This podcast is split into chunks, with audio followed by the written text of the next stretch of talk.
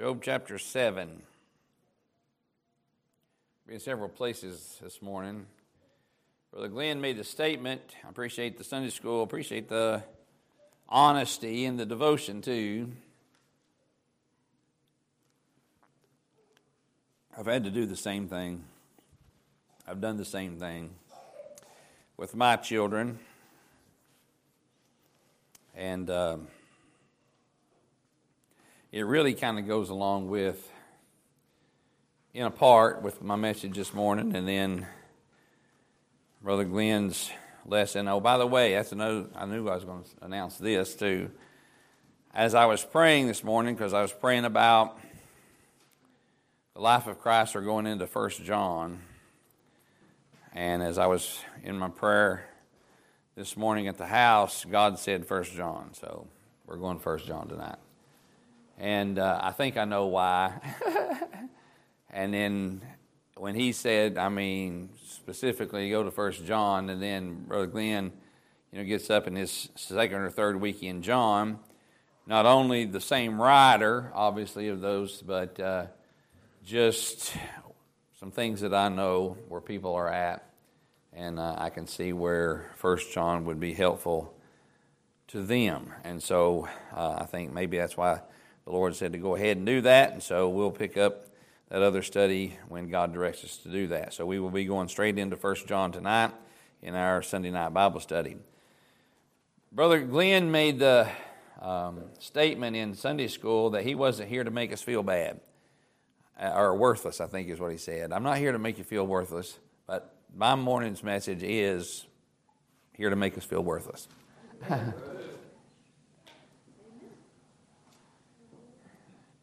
I couldn't help but to think, in light of last Sunday night's message and in light of a rehash of last Sunday night's message and my message on the radio yesterday, and it's out there on Facebook, on my Facebook, as far as the video goes, and it dealing with, again, where we were at that spiritual journey and just, you know, what, and like, I think it really hit home more yesterday because I did belabor the, the thought with Cornelius, you know, that he was a devout man. He gave of his alms. He worked, I mean, he, you know, he was going through the religious motions, but he was a lost man. And uh, same with the Ethiopian eunuch. He worshiped, the Bible said. And um, but I couldn't help going, and I, I, thought about this last Sunday. I, I couldn't remember. I knew about where the scripture was, but it just wasn't coming to me last Sunday night. I looked it up this morning, and I was thinking about it yesterday. But though the the yeah, in Deuteronomy chapter seven, and he's talking to Israel, but in light of Abraham and God going to Abraham and calling him out of Ur of the Chaldees and saying to Abraham, I am going to make of thee a great nation. Then Deuteronomy 7, verse number 6 For thou art, talking of Israel, for thou art an holy people unto the Lord thy God.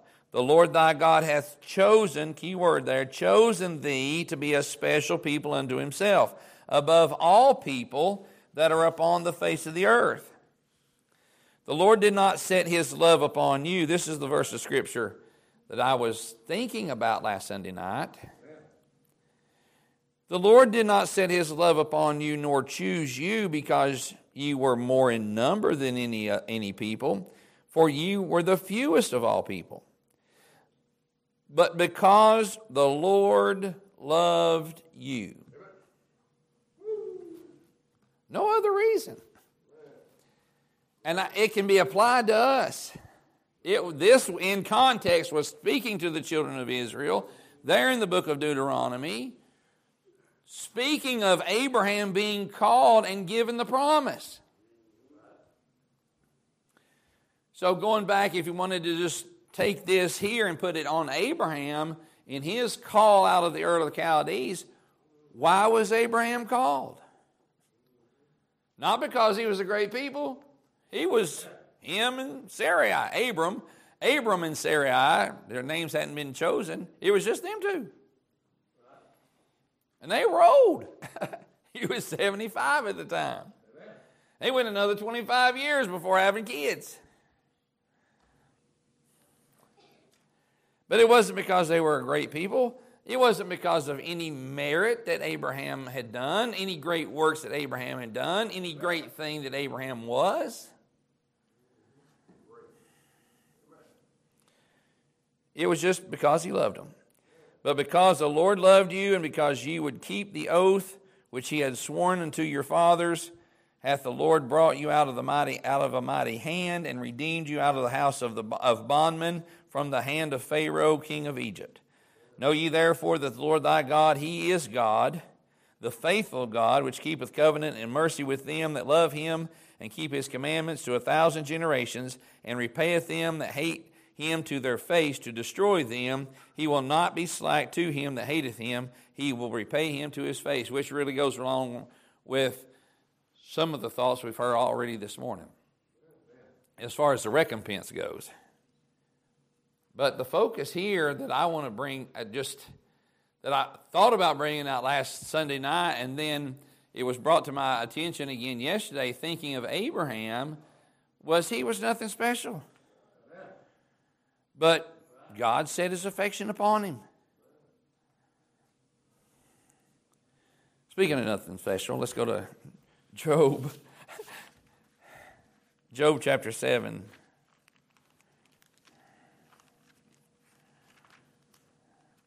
I heard this statement made in light of me thinking of Deuteronomy chapter 7.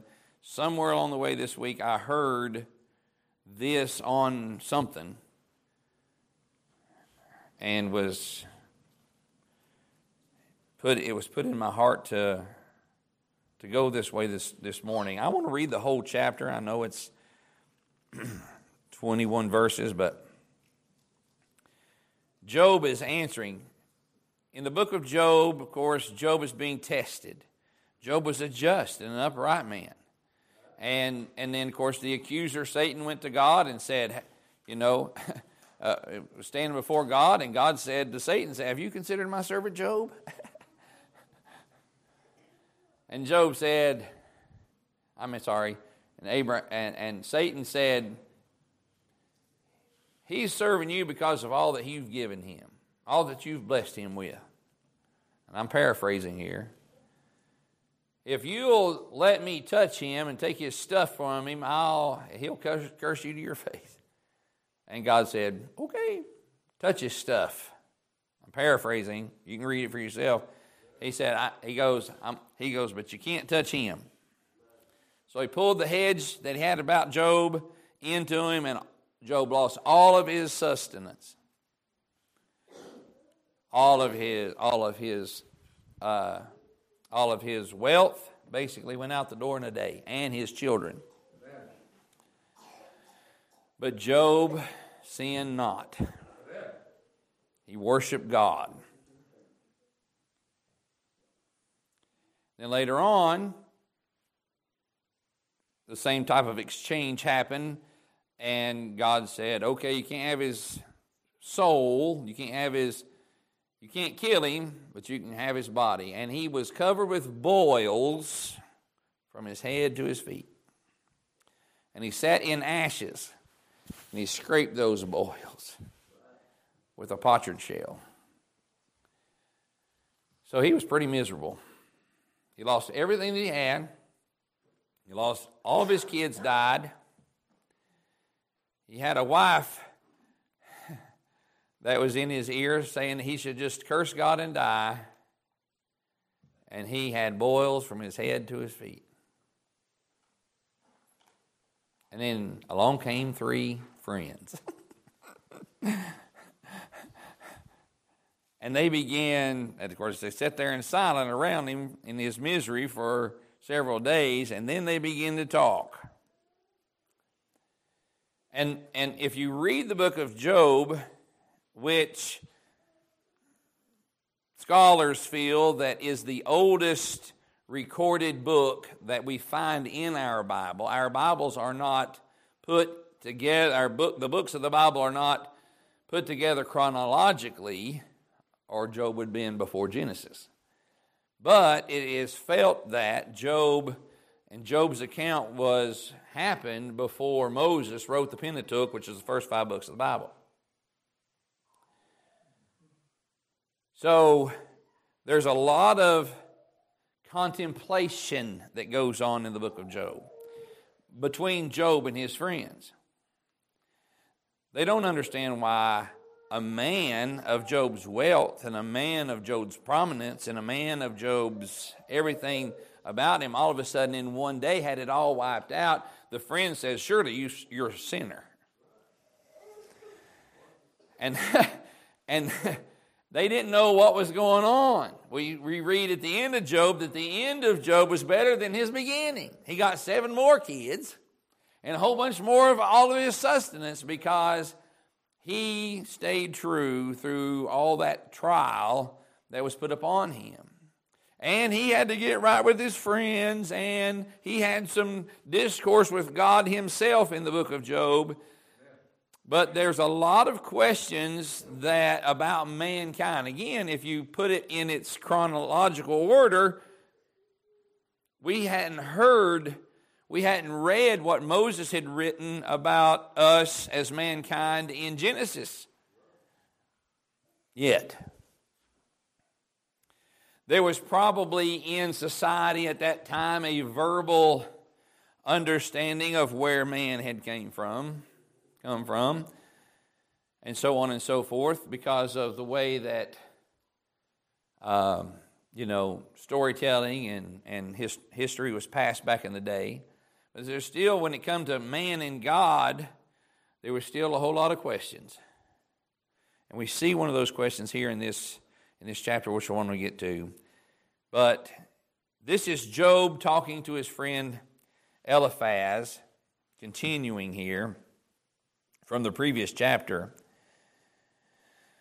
Is there not an appointed time to man upon earth, which goes to what Brother Glenn pointed out. And as it is appointed unto men once to die, but after this the judgment. He quoted that this morning. So this is a question that's been around a long, long, long time. Is there not an appointed time uh, uh, to man upon earth? Are not his days also like the days of an hireling? As a servant earnestly desireth the shadow and as a hireling looketh for his reward of his work, so am I made to possess months of vanity, and wearisome nights are appointed unto me. So, some of you's labored and worked in the hot sun, and you are ready for the shadows, for the sun to go down, because you know at the end of the day you can go rest. At the end of the, at the end of the work day, work week, you get paid. That, that's what he's talking about, the servant and the hireling. You finally get to lay down and rest, or you finally earn the wages of your labors. Verse number four, when I lie down, I say, When shall I arise and the night be gone? And I am full of tossings to and fro until the dawning of the day. My flesh is clothed with worms and clods of dust. My skin is broken and become loathsome. My days are swifter than a weaver's shuttle and are spent without hope. Oh, remember that my life is wind. Mine eye shall no more see good. The eye of him that hath seen me shall be, or shall see me no more. Thine eyes are upon me, and I am not. As the cloud is consumed and vanisheth away, so is he that goeth down to the grave shall come uh, shall come up no more. He shall return no more to his house, neither shall his place know him any more. Therefore, I will not restrain my mouth. I will speak in the anguish of my spirit. I will complain in the bitterness of my soul. Am I a sea or a well that thou settest a watch over me? When I say, My bed shall comfort me, my couch shall ease my complaint, then thou scarest me with dreams and terrify, terrifiest me with or through visions, so that my soul chooseth strangling and death rather than my life. I loathe it. I would not live always, let alone for my days are vanity. Here's where I wanted to get to. What is man that thou shouldest magnify him, and that thou shouldest set thine heart upon him, and that thou shouldest visit him every morning and try him every moment? How long wilt thou uh, not depart from me, nor let me alone till I swallow down my spittle?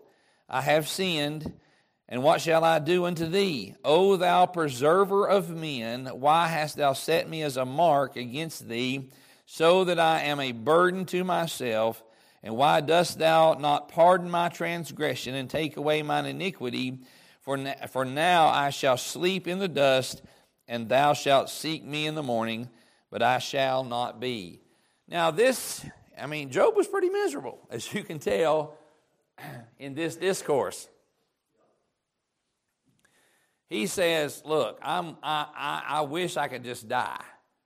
He was in that much pain and that much discomfort and that much distress and agony. He said, I'm, I am looking forward to death like a servant to the end of the day and like a hireling to the end of the work week. And then when I get to my bed, I don't find any comfort. And that's the kind of state that he was in, and he's questioning God. Verse number 17 What is man? That thou shouldest magnify him, and that thou shouldest set thine heart upon him, and that thou shouldest visit him every morning and try him every moment. How long wilt thou not depart from me? He's hoping that God would just depart from him, like basically, in essence, like his wife had said, just curse God and die. But Job was a man of integrity, the Bible says. But he was he he had his moments of misery as we read here in this in this chapter. He was really kind of saying, God, why? How long? And then, you know, what is man that thou shouldst magnify him? Why even deal with man? And we're going to see in the scriptures that we are nothing.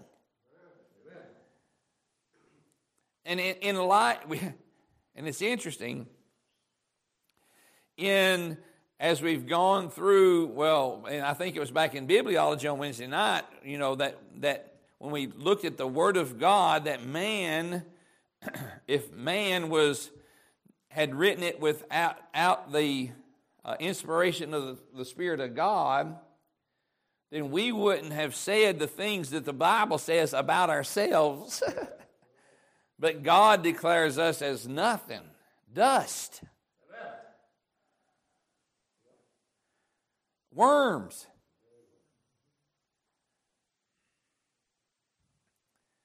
But yet the Lord deals with us. The Lord magnifies us. It has been said of man that we are the crown of his creation. So, as we go back to Genesis, we go through the days of creation, six days of creation, and the seventh day God rested. And then, as He created and all the things that we see here, and He gets bound to, you know, the latter part of the creation and the creation week, He confers with Himself and says, Let us make man in our image. And so we are formed and fashioned after the very image of God. So again, when we get into these contemplative moments like Job here, we could actually question, and I want us to question, what is man? We could just turn it and bring it singularly and say, Who am I? Who am I? I mean, Abraham could have said, Who am I, Lord? Like Deuteronomy said, you know, he's talking about the whole nation, but it began, began with Abram.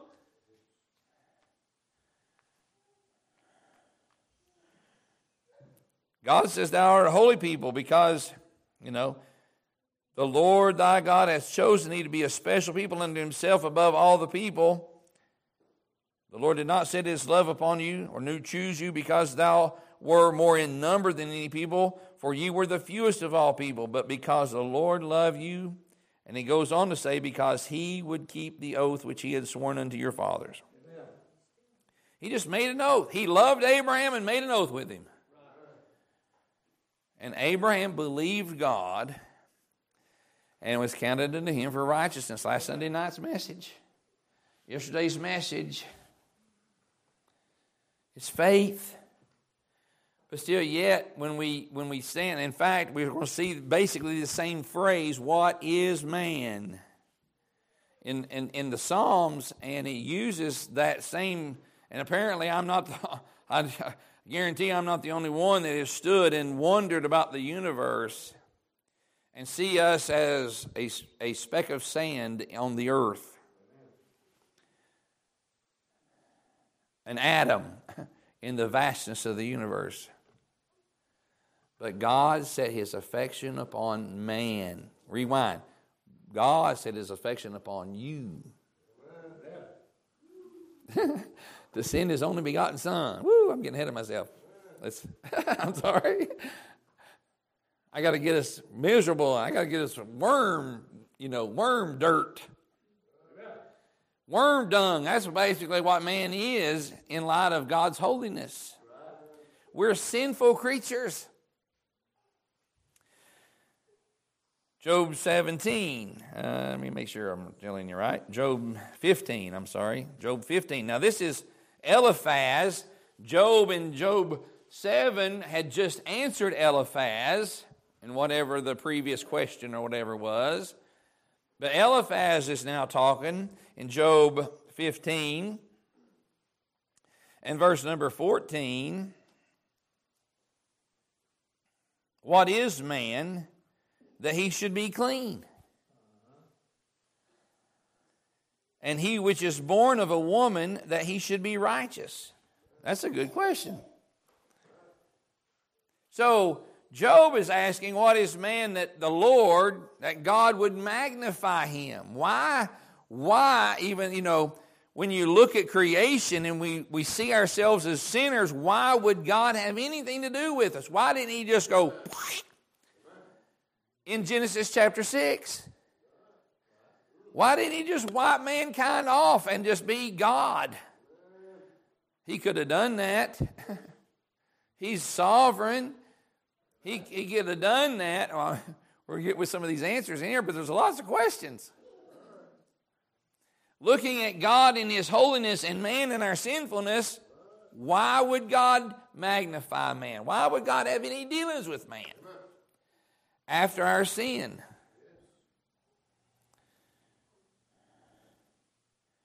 Why would God set his heart upon man? Good questions. Eliphaz saying, what is man that he should be clean? God could just leave us in our sin to face the judgment that was talked about in Sunday school. He didn't have to do anything about it. He could have just banished us off to hell like he did the angels, which cannot be redeemed.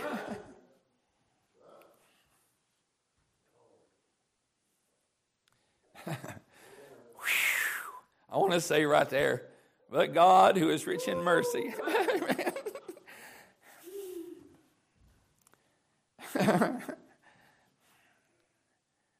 but why should, what is man that he should be clean, and he that is born of woman, he should be righteous?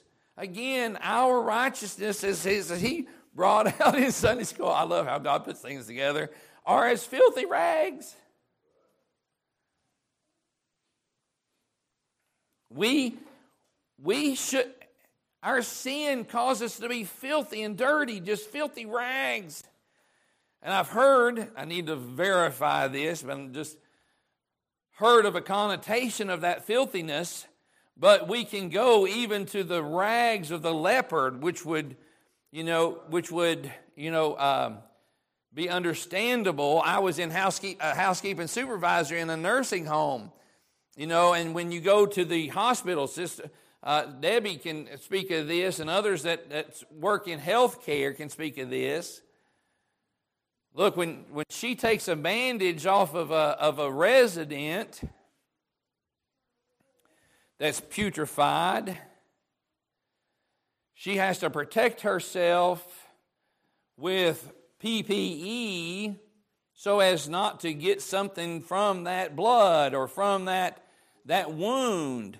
And then that bandage goes into a special trash bag. It's red and it's marked biohazard. And then the housekeepers come along. My old profession as a supervisor, and we had to handle the biohazard a certain way because of the filthy rags, because of the disease that it causes.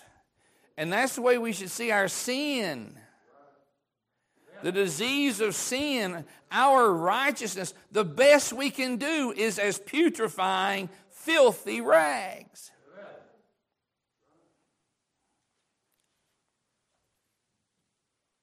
Bound, what did they do? Because we had to, I had the key. We had to take out the biohazard waste. That includes the all the sharps, all the needles, anything that touched blood. We had a special bin building for them out back.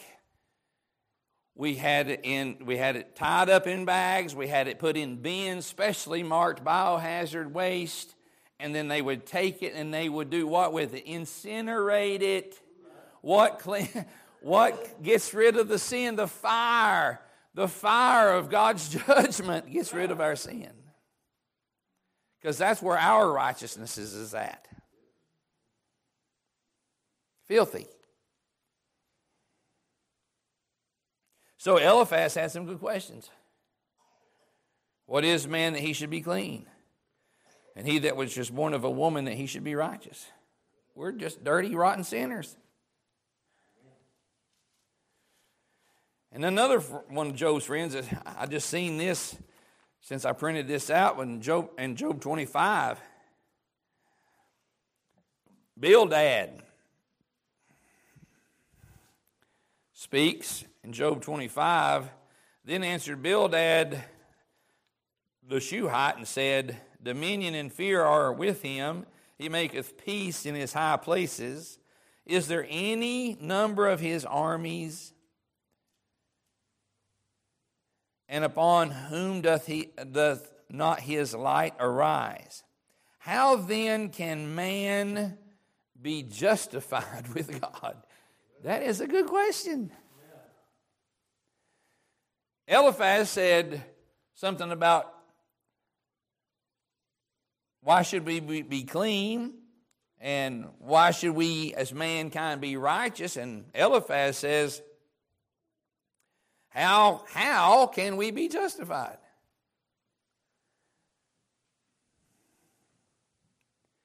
And upon whom does, uh, no, sorry, how then can man be justified with God, or how can he be clean? There it is again, that is born of a woman. Behold, even to the moon, and it shineth not. Yea, the stars are not pure in his sight, how much less man that is a worm, and the Son of Man, which is a worm. That's who we are.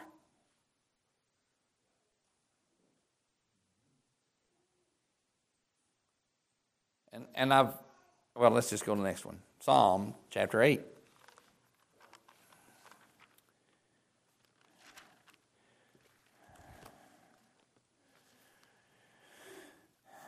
Psalm 8 O Lord, our Lord, how excellent is thy name in all the earth, who has, who has set thy glory above the heavens. Out of the mouth of babes and sucklings hast thou ordained strength because of thine enemies, that thou mightest be. Uh, that, that, let me read it again. Out of the mouth of babes and sucklings hast thou ordained strength because of thine enemies that thou mightest steal the enemy and the avenger. When I consider thy heavens, the work of thy fingers, the moon and the stars which thou hast ordained, what is man that thou art mindful of him? and the Son of Man, that thou visitest him. For thou hast made him a little lower than the angels, thou hast crowned him with glory and honor, thou madest him to have dominion over the, over the works of thy hands. Thou hast put all things under his feet, all sheep and oxen, yea, and the beasts of the field, the fowl of the air, and the fish of the sea, and whatsoever passeth, passeth through the paths of the seas. O Lord, our Lord, how excellent is thy name in all the earth. God made us in his image. God made us a little lower than the angels. God has given us, as mankind, dominion over all the things of the earth. When I read that about the cattle, you know, I know that when I have been down around Brother Tim's cattle, he's like, you know, just keep your eye on them. They'll stomp you in the ground because they're, you know, 1,500 pounds and you're 200, whatever. Or Jesse, who was nothing. But then at the same time, I see Tim go in amongst them, and that great big bull of his, throwing those pellets and that feed out in them troughs, and he'll scratch the big bull on his on his muzzle there, between his eyes. And again, the bull could have stomped Brother Tim in the ground. But when he, you know, raises his hands and and these large beasts flee from him, or he will call and they'll come to him.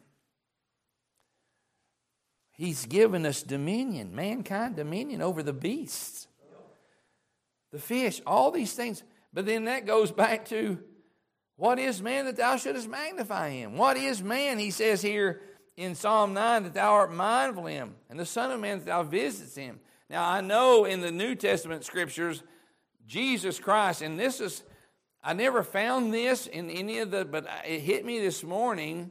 Why did he use the Son of Man here and then another place? He uses the words the man and the Son of Man. And, and of course, he speaks that Jesus Christ is the Son of Man here in the New Testament, but I think in this context, in, in a sense, it speaks to generations. You know, it's it. You know, maybe there was a man that was more righteous than me, but he's not. Mankind in our flesh are just rotten, and so it, that's a, a something that passes through the generations. The man and the son of man. Adam sinned, and because of Adam's sin, the son of men all the way through. We're rotten. We're worms. We're nothing. We're dirt. We're dust. We are undeserving of anything that God could give us except judgment. Our righteousness are as filthy rags, bound for the fire. The fire purifies, and the fire burns it all up. The, the fire takes care of all the disease that's in those rags. It incinerates it and burns it up. But when it comes to mankind, we're not just going to be like some of these folks that has their their uh, their thoughts of hell. Some people don't believe in a literal fire in hell. And then some people say, well, I'll just go, God will judge me, I'll burn up, and then I won't be. No, it's not that way. Because hell is going to be delivered up, and death and hell and those not found in the Lamb's Book of Life are going to be cast into the lake of fire, and their torments will come up before God forever and ever. They'll be tormented in the flame forever and ever. It's an everlasting torment. Why would it be an everlasting torment? Because the sinfulness of man compared to the holiness of God, who is everlasting, needs to be tormented as long as God lives in righteous judgment. I don't understand that, but that's the way it's going to have to be. But somehow, some way, going back to the original scripture, what is man he should magnify him? What is man he should be clean? What is man that he should be made righteous? We're nothing. And then, of course, Hebrews 2 6 refers back to Psalm 8 4, which we just read. And then Psalm 144 3 says, Lord, what is man that thou takest knowledge of him? Amen. He thinks about us, he knows us. Or the Son of Man that thou makest account of him. He keeps account, he knows us. He knows us as mankind, but he knows us as individuals. I, I have I just found a knife. My brother was up. We do like brothers do, go through the memories. It's so funny we can be away from each other for years, get together and do something, and we know how each other works. and then I found out something yesterday. Um,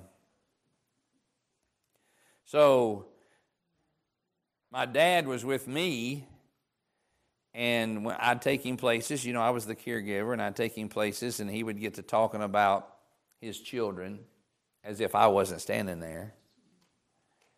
So he would magnify my brother because of my brother's education and good job and money he was making. He'd magnify my sister for the same thing, but I wasn't there.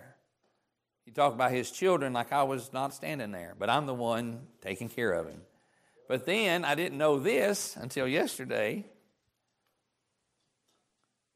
that whenever I'm not around, he's doing the same thing to my brother in the fact that you know well Doug's the oldest so he's going to get this and Doug's the oldest he's and so so in so in his ears from my father it's Doug's the oldest. And in in my ears from my father it's well Shannon's the most educated and and makes the most money so, and I don't know what what's being said in my sister's ears, but anyway, it's kind of interesting. But you know, who who are we? Uh, oh yeah, I found a knife because my dad had a box of knives. Used to be in a, a hard uh, makeup or of luggage, the old hard luggage, but the little overnight deal. He used to have all of his knives and straight razors and stuff like that in it. We've transferred it because it fell apart, transferred it into a box, and we were talking about from time to time we just get in. Dad, can we look at your knives? Yeah, don't put your fingers on the blade. You know, like one of those deals, because there's some stories behind that too. But anyway, we open up the box and we're pulling out all these old knives that Dad's got. Remember this one? That kind of thing. So I seen this little case, pocket knife, and throwed it in my pocket. So I'm, I'm carrying that one, but then this morning when I pulled it out of my pocket to transfer my stuff, I realized it had a number on it. I said, a number? So I opened the blade, and it was a commemorative case pocket knife for the 1982 World's Fair. I said all that to say this there's been events in my life. I was in the opening parade as a Boy Scout in the 1982 World's Fair. I was one of 50 Boy Scouts on the July 4th celebration at the 1982 World's Fair that stood in a circle in the middle of Neyland Stadium around Johnny Cash, June Carter Cash, and their boy Jimmy while they lip synced the national anthem, I was one of 50. My brother was two of 50. holding an American flag in a circle as they sang the national anthem. And, the, and then at the end of the national anthem, the fireworks went off over the stadium. I've, I've had the privilege to be in the West, to visit the West Wing of the White House. I got a privilege to be in the uh, the Senate um, the Senate chaplain's office, which is not part of the normal tour. With my whole family, I've been able, again, to be in places in my life when looking back upon my life, I'm like, who am I? The son of Charles Bell and Margaret Wilburn.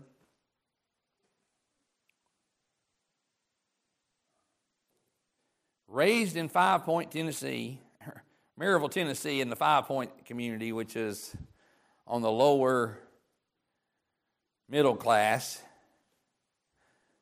Just a towhead of a boy from a, a split home.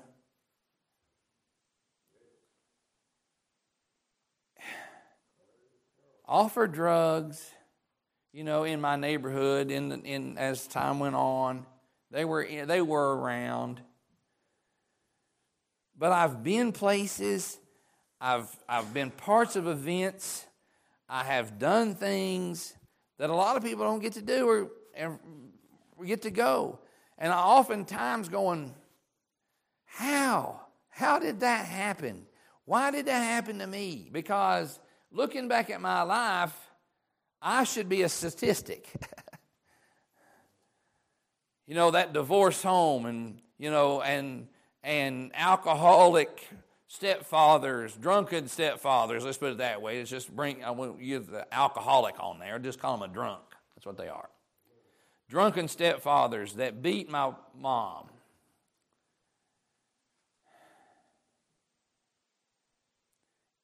Those type of situations in my home, and I'm going, why me? How did I get promoted in life? Not that I'm some great king, not that I'm some great leader, not that I'm anything. But I look back at my life and I'm going, I should be probably in jail or in hell a long time ago.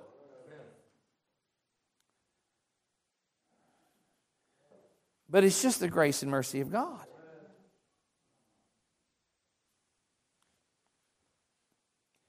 And that's where I want to get to is because throughout the scripture and the question of what is man and then everything that followed that question, Isaiah chapter 1, speaking of Israel, kind of really sums up where we really are.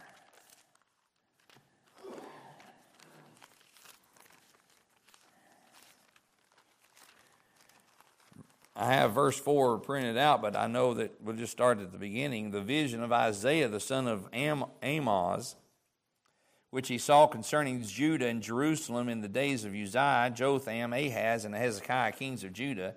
Hear, O heavens, and give ear, O earth, for the Lord has spoken. I have nourished and brought up children, and they have rebelled against me. Creation did that. Mankind as a whole did that. He's talking to Israel here, but when Adam sinned in the garden, that's exactly what happened. Adam you can have dominion over all these animals. You're going to dress this garden. You can eat every fruit in the garden. But that one tree, don't eat it. Don't eat of the fruit of it. One commandment.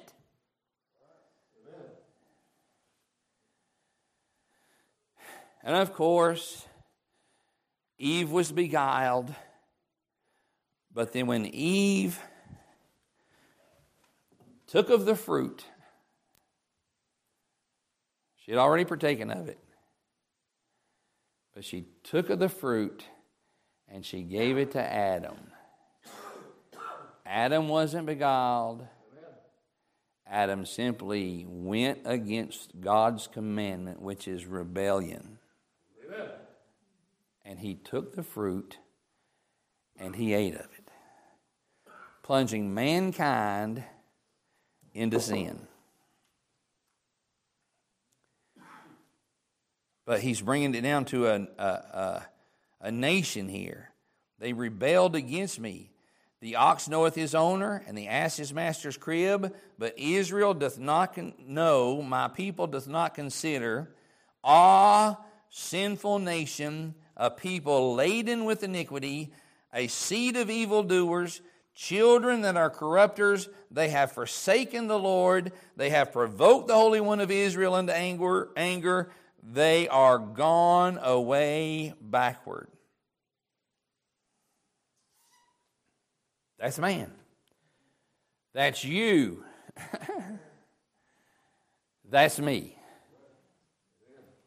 So we can speak in general terms of mankind. We can speak in general terms of the nation of Israel.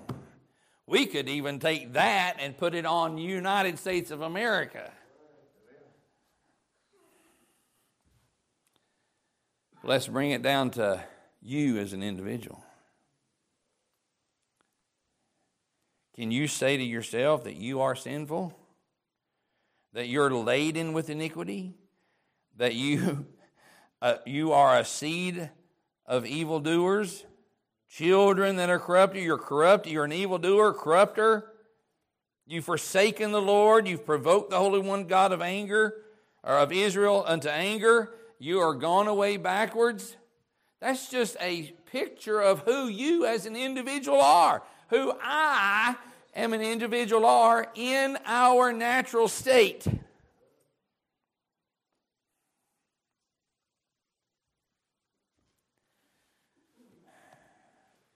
Luke chapter 1.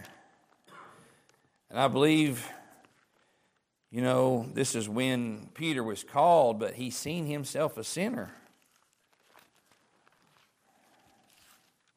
I'm sorry, Luke chapter 5. Luke chapter 5, verse 1 And it came to pass that, as the people pressed upon him to hear the word of God, he stood by the lake of Gennesaret and saw two ships standing by the lake, but the fishermen were gone out of them and were washing their nets. And he entered into one of the ships, which was Simon's, and prayed him that he would thrust out a little from the land. And he sat down and taught the people out of the ship. Now, when he had left speaking, he said unto Simon, Launch out into the deep and let down your nets for a draught. And Simon answering and said unto him, Master, we have toiled all night and have taken nothing. Nevertheless, at thy word I will let down the net. And when they had done this, or when they had this done, they enclosed a great multitude of fishes, and their net brake. And they beckoned unto their partners which were in the other ship, and they that they should come and help them. And they came and filled both ships, so that they began to sink. When Simon Peter saw it, he fell down at Jesus' knees, saying, Depart from me, for I am a sinful man, O Lord. Amen. And then he goes on, if you'll in, in that, that he was going to make Peter a fisherman of men. Simon, who became Peter. Simon Peter. But but as a that's where we all have to get. We all have to see us as in Isaiah chapter 1. Ourselves, individuals. It's me, it's me, oh Lord, standing in need of prayer. And he goes on to say, It's not my brother, not my sister, but it's me, oh Lord. It's not my mom and my daddy. And we so many times when the preacher gets up and preaches and, and, and points out sin or points out the fact that we're sinners somehow, some way, because we're wicked within ourselves, we want to search ourselves, not, we want to search ourselves for some little spark of divinity or righteousness. But I just said what our righteousness was. You know, like he says, I gave $50 to the Red Cross. I helped my neighbor. I did this. I did that. I've always been good. I've paid my bills. I'm not in jail. And we can come up with so many excuses as to why we should be accounted under righteousness. But it's no good.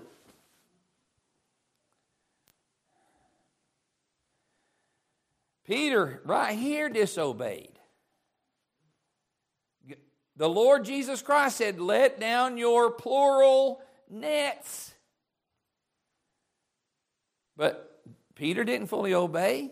He throwed out one net, singular. And in doing so, realized and confessed before Jesus Christ, I am a sinful man. And you're not going to get anywhere with God until you get there with yourself. You're not.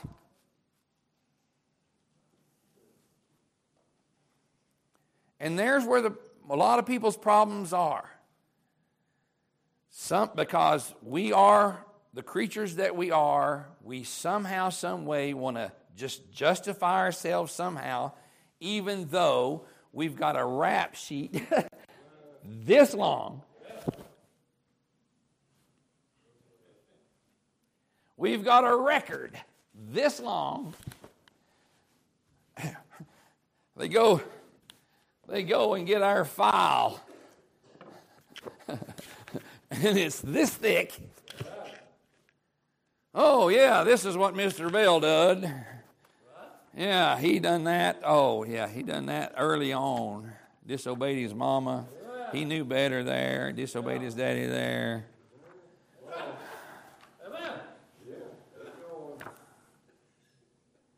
He lied. He took that bubble gum. He stole that paper clip from work. He was told not to use their copier for personal business.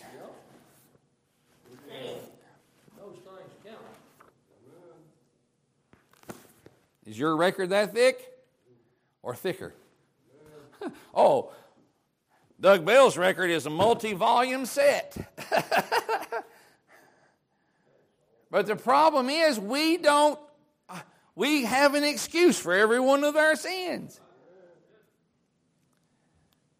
But it's no good in God's eyes. That's not going to satisfy God.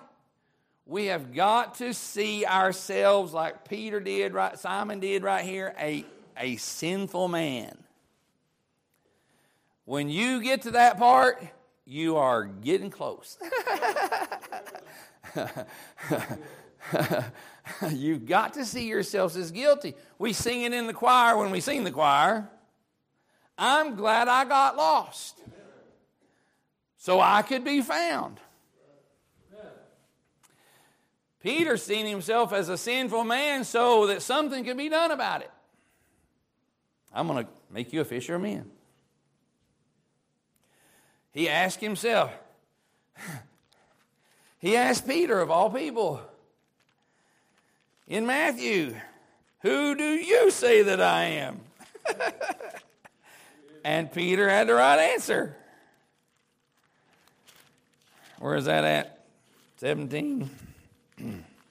16. I knew it's right around here somewhere. Ah, there it is. So in Luke 1, 5, and Luke 5, Peter says, I am a sinful man. And then when questioned in Mark in Matthew chapter 16, he asked all of his disciples, Verse number 13 When Jesus came into the coast of Caesarea, Caesarea Philippi, he asked his disciples, saying, Whom do men say that I, the Son of Man, am? There's the capital Son of Man. And oh, reason, reason I think that he, he did this, well, I'll, I'll say that in a minute. Whom, whom do men say that I, the Son of Man, am? And they said, Some say that thou art John the Baptist, some Elias, and others Jeremiah or one of the prophets. He saith unto them, But whom say ye that I am? And Simon Peter answered and said, Thou art the Christ, the Son of the living God. And Jesus answered and said unto him, Blessed art thou, Simon Barjona. For flesh and blood hath not revealed it unto thee, but my Father which is in heaven. And I say unto thee that thou art Peter, and upon this rock I will build my church, and the gates of hell shall not prevail against it. He had the right answer. He says, Believe me for my work's sake. He told that to uh, Philip in, in John chapter 14. And Peter seen the works. I cast one net, and the ships were about to sink because all these fish. Peter said, and, and, and Peter's mother in law was raised up from her illness. In another passage of Scripture, uh, Peter walked on the water. If it's you, Lord, bid me come. Come on. And he walked on the water. And he walked back to the ship after he sank. He's seen some works. And when questioned, Who do you say that I am? It was revealed by the Father who Jesus was. That's another thing. One, we got to see ourselves like Peter, a sinful man. Two, we have to have the Holy Spirit, which will point us to Jesus, tell us, and reveal unto us and give us the understanding that when the preacher gets up here and preach that Jesus Christ is God, He's Emmanuel, God with us. He died on the cross according uh, for our sins according to the scriptures. He was buried and raised again the third day according to our scriptures. That that is in fact true. And the father in heaven through the spirit of god is going to show you that in your heart and then you can be saved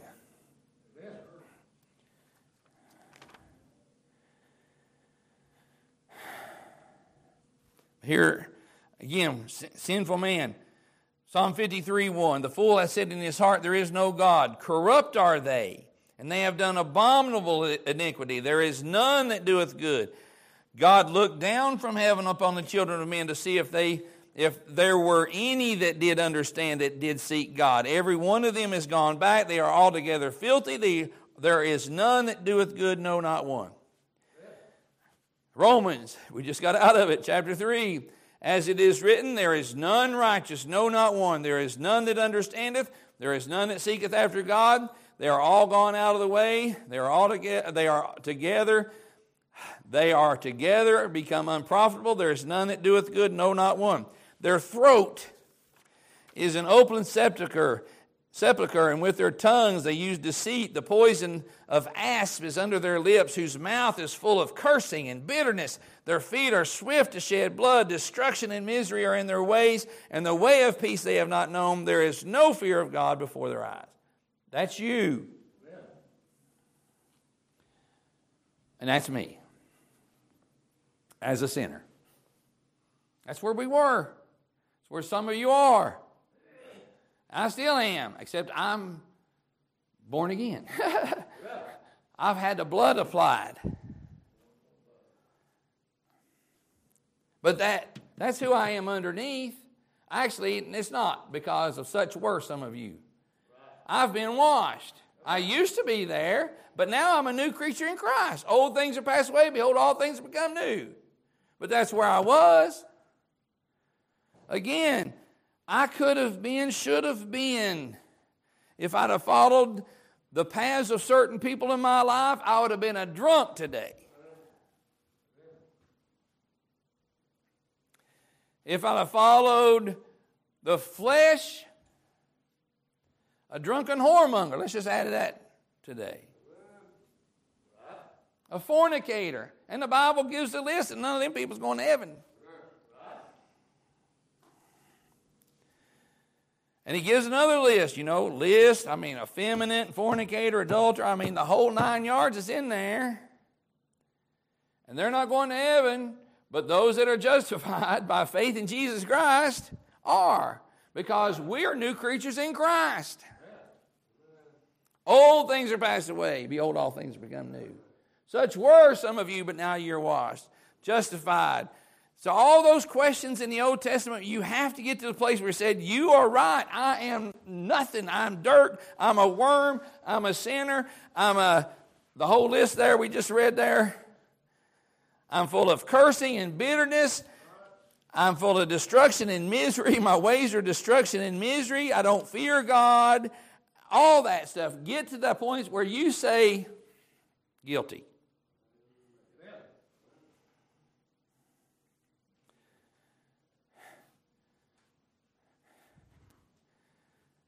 We do the crime.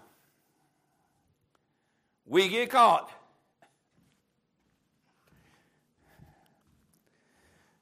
We go down to the jailhouse, get throw it up into the, into the cell, and off walks the police officer, the corrections officer, and we're sitting there. We know what we had just done. We know we're guilty. We know it was against the law, and we got caught. Come here, Brother Chris. Please. He got caught too. Get in the cell with me. My cell buddy. So he gets thrown in here. And I look over at him going. And finally, because of boredom, we get to talking to each other. And he asked me, What are you in here for? Ask me. What are you in here for? Well, they said that I did this, but I didn't do it. You did it. See how that works? I'm as guilty as a hound dog. But something in me says, "Oh, I didn't do it." They ain't got. They can't pin this on me.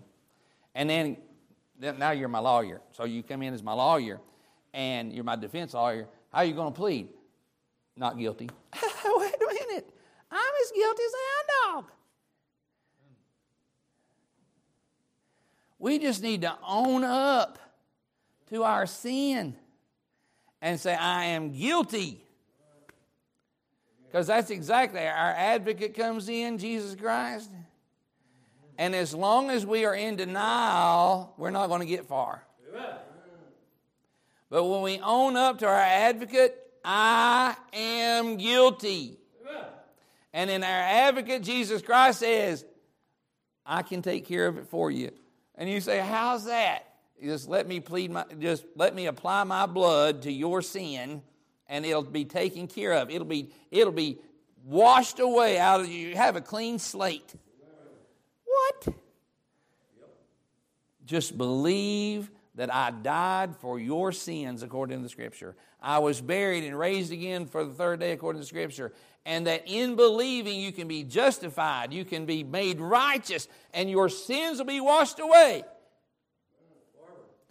But you're not going to get there until you say, I am guilty. I am a sinner, O Lord. How, plain, how much plainer can you get? Thank you.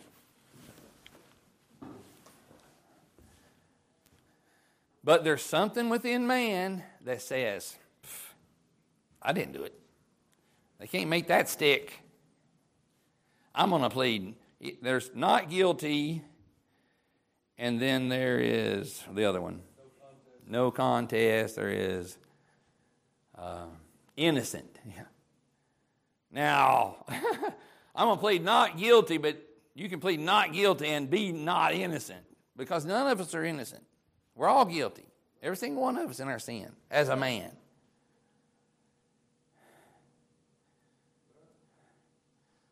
If you would go into the court and say, Judge, I know that I'm a sinner. And I'm falling upon the mercy of the court. that you'll be lenient to me by pleading guilty. And sometimes that does give you a, because they don't have to go through the whole rigmarole and you just own up to it. And there was a man that stood guilty, and it's on the books in Georgia. He did the crime, he was guilty. Between somewhere along the way, he got saved, but he still was facing a sentence. But he got saved, and there was a, a miraculous change in him in salvation. Again, old things were passed away. Behold, all things were become new. And there was such a change in him that on the books in Georgia, the law books, and it uses the term men that had a Damascus Road experience. So when he went to court, he had people to testify of his Damascus Road experience. And he got a lower sentence because of that. I'm not saying come through the motions, I'm saying you are guilty. And you need to say, I am guilty. And I know that you paid for my sins, and I freely accept you as my Savior. I want you to wash my sins away. I want you to make my record disappear. Where's your sins? It's behind my back. I can't see them no more. Because they're always behind my back. I'm not going to look at your sin no more. Or when I see your sin, like I, the illustration I've used here before and used yesterday, your sins are scarlet, they're crimson, and I'm looking at your sin through the blood of Jesus Christ. So I see a white sheet of paper. Because I looking at red through red, you don't see red. Just like think of the little glasses and the little red lines on those pages. When you put those glasses on, the red line disappears. And that's how God sees our sin when the blood's been applied. We're, we're white clean. We still are sinners, but we are under the blood. And His blood takes away this, our sins. Our, our sins, wait, without the blood, there is no remission of sins. So our sins are remissed. There we go. That's under the blood of Jesus Christ. Let's get here real quick. Let this mind be in you. Let's see here. Right back up. For what the law could not do, Romans uh, 8 3, for what the law could not do and the weak through the flesh, God sending his own Son in the likeness of sinful flesh, there's that Son of Man.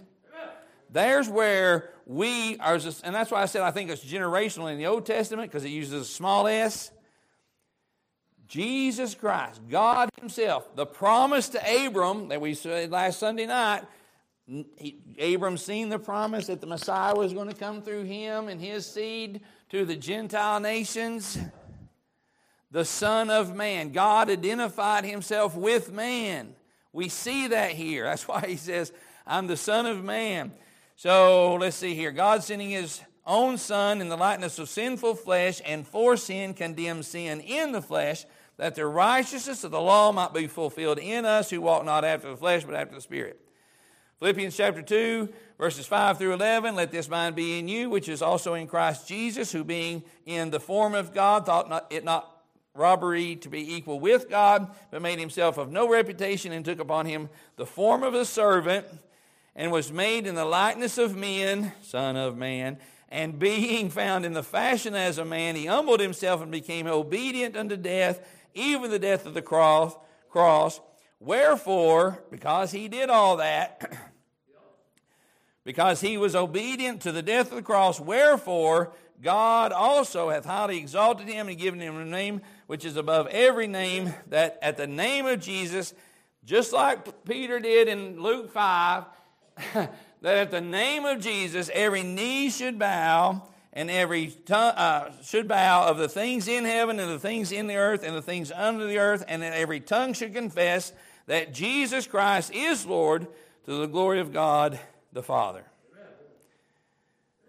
Second Thessalonians 2, but we are bound to give thanks always to God for you, brethren, beloved of the Spirit, because God hath from the beginning chosen you to salvation. Just like Deuteronomy chapter 7, he chose Abram to make of him a great nation that his seed, the Son of Man, would come through. Just because he loved Abram, no other reason, no merit of Abraham. He loved him. For God so loved the world that he gave his only begotten Son, that whosoever believeth in him should not perish, but have everlasting life. Right here. But we are bound to give thanks always to God for you, brethren, beloved of the Lord, because God hath from the beginning chosen you to salvation through sanctification of the Spirit and belief of the truth, whereunto he called you by our gospel to the obtaining of the glory of our Lord Jesus Christ. That's. he chose you way, way, way, way back. It says before the foundation, or from the beginning. He chose you to salvation from the beginning. He already had a plan. He knew Adam was going to sin, and he knew what he was going to do about it. But so it's he chose he chooses you to salvation through sanctification of the Spirit. That's a cleaning up of the Spirit and that new birth that happens that he's going to get to in John chapter 3, and belief of the truth. For God so loved the world that gave his only begotten Son, that whosoever believeth, whereunto you are called by our gospel. There's got to be a preacher. How can I believe except I hear? How can I hear except there's somebody come and preach to you the gospel? And the Holy Spirit is saying, He's right, He's right, He's right. You're guilty. And Jesus Christ is the Savior. And you got to put your faith in Him or you're going to die and go to hell.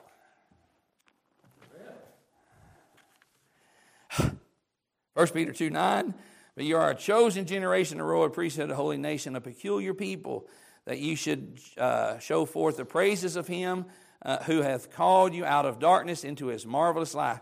He chooses you, he calls you, he saves you, he transforms you. In 1 Peter 2.10, which in time past were not a people, that's talking about the church, but are now the people of God, which hath not or, uh, which had, had not obtained mercy, but now had obtained mercy. Look, it's a merciful act of God that you are here today hearing the gospel of God. One more time. Another opportunity is coming your way that you hear the gospel and, and, and the Spirit of God working in your heart that says, You're guilty.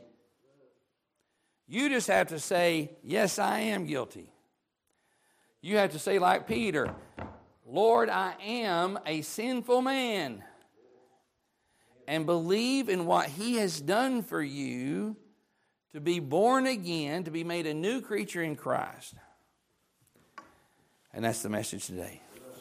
Have a song of invitation. If the Lord's speaking to your heart, please come. Please plead guilty.